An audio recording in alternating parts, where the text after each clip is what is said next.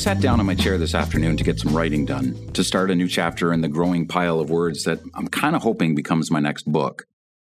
When I looked up, a couple hours had passed, and I was 2,000 words closer to knowing where that book was taking me. It doesn't always go this well. Often the flow doesn't come, blocked by distractions and too much getting in my own way. But I'm learning to get more reliably into the flow and get my work beyond the shallows. I'm David Duchemin. This is Take Me Deeper, episode 8 of A Beautiful Anarchy. Let's talk about it.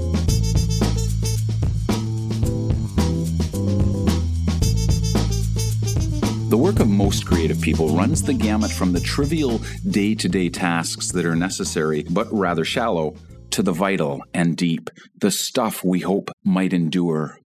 That gamut includes everything from emptying the dishwasher, posting to Instagram, or heading out to Staples to buy more pens to sitting down to write or locking yourself into the studio so you can work.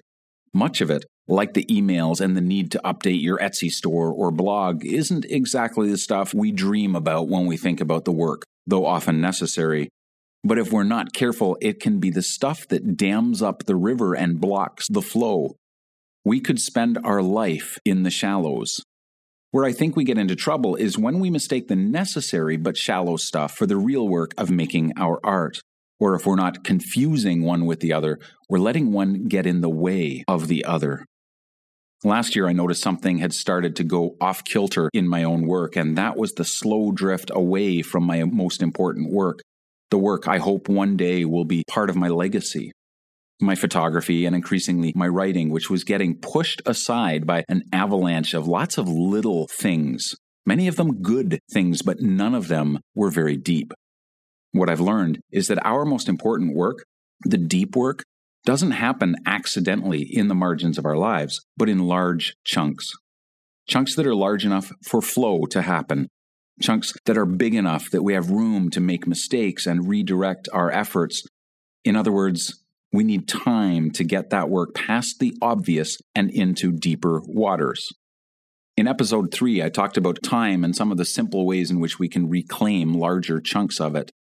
At some point, I'll tackle that subject in greater depth, but if you missed that episode, it is there for the listening. We need blocks of time, not slivers. But I can sit for two hours and get an astonishing amount of nothing done. It's not just the block of time. We also need focus and solitude. Focus is a resource that is getting harder and harder to protect as more and more demands are made on us, and as we allow ourselves to fragment our attention into smaller and smaller pieces despite a rash of articles citing so called research over the last 10 years, our attention spans or our capacity to pay attention are not getting shorter. But the things to which we are trying to pay attention are growing as fast as our continued belief in our ability to multitask and deal meaningfully with several things at once, despite the real and actual research that shows we can't. More to the point, there is no such thing as productive multitasking, and yet we are all trying to do so. There is no shortage of obstacles to living a fulfilling, productive, creative life. And if we're being honest, many of our obstacles are self inflicted. The need to get a lot of things done drives many of us to multitask, asking our brains to do something for which they don't have the capacity, splitting our attention and not only getting less done, but sabotaging our ability to do better creative work. I know this because, in an effort to prove that multitasking could be done, I did some research and I kept bumping into hard evidence that proved otherwise. And ultimately, I realized I was getting a lot done, but it wasn't getting done as well as I knew it could be. It was becoming quantity over quality, and that's not what I want my legacy to be. Multitasking or attention splitting of any kind has serious adverse effects, not only on our work, but on ourselves. In 2011, a study coming out of the University of California, San Francisco showed that multitasking negatively affects our short term memory. It also leads to loss of focus and anxiety and an increased inability to think creatively. Multitasking prevents us from getting into a state of flow and causes us to make more mistakes and be less productive. In other words, you can multitask, but it is killing your ability to do your best work your deeper work is suffering. It might be time to kill the distractions and treat your attention like the valuable and limited resource that it is in creative work. I'm still learning to do this, but it has been a long time since I've allowed the attention stealing notifications on my phone or laptop. So when I sit down to write, the ringer on my phone goes off. I turn the phone over so I can't even see the screen, and I write far better and longer and with more flow than I could ever do with the constant notifications. Even when we don't respond to the incoming texts and the calls and the emails, when we see them come in, they pull us out of flow. They make demands on our attention and they dilute the focus that we need to do our deeper work. While I'm doing this deeper work, I find I need about two hours uninterrupted for it to be meaningful. That means no phone calls, no social media, no emails, none of those. I'll just check to see if moments that you look up from 45 minutes later wondering what you picked the phone up for in the first place. Do it the way you need to, but know that if you want to do your best work, it needs to be undistracted. The brain is a wonder, but it can't deal with competing things at the same time. These days, this is a choice we need to make with strategies that we must intentionally put into play. By default, everything is set to maximum distraction. The other obstacle that we're facing more and more is a loss of solitude. We have never been so connected. Our minds have never been so exposed to other minds. As much as we need collaboration and a variety of inputs, the loss of significant, meaningful alone time puts us at risk of losing individuality and independent thought. It's not a coincidence that the great minds of history all took great pains to do their work alone and sought solitude as a regular and uninterrupted part of their creative process. Solitude isn't only being in a room without other people, it's being in a space where your mind isn't talking to other minds. In other words, there's no benefit to being alone with your work if you're interacting with others online or texting. The point is focus. If you want flow, you need focus. True solitude gives your brain time to think about your work and the problems that you are trying to solve without being pulled into the thoughts and concerns of other minds, even when all you're talking about is you and your work. It gives you time to develop your ideas beyond the most obvious thoughts and solutions, to really process your own thinking thinking that will make your work a reflection of you and not merely the homogenous result of crowdsourcing. At the risk of looking like that Luddite who's always whining about social media, the equivalent of that old guy who's always yelling, Get off my lawn! Let me suggest that this is yet another area in which our intentional use of that tool is needed to keep us from going off the rails. As a photographer, this new technology makes it easy and way too tempting to make a series of photographs, do some edits, and post them all online for public consumption in less time than it used to take to rewind a roll of film and put a new one in.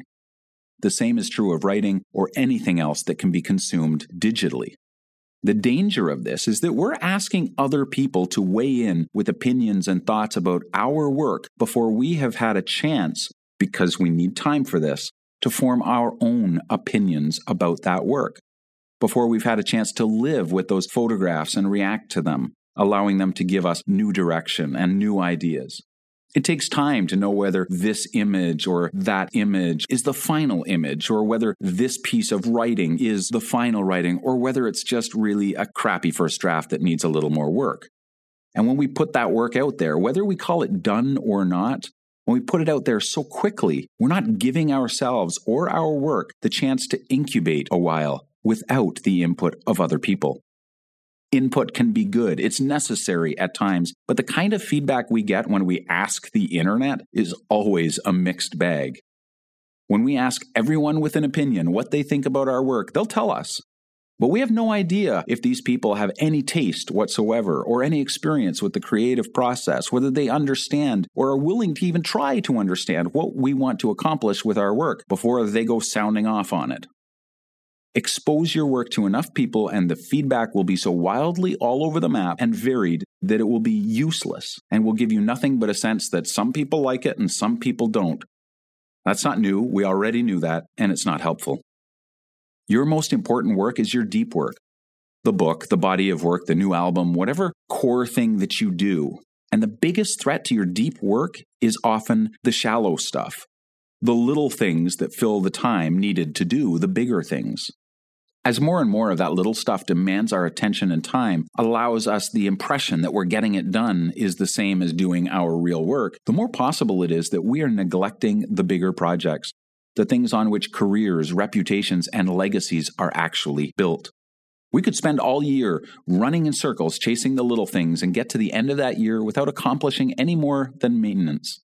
No legacy work, nothing larger than a few really great emails and Facebook posts.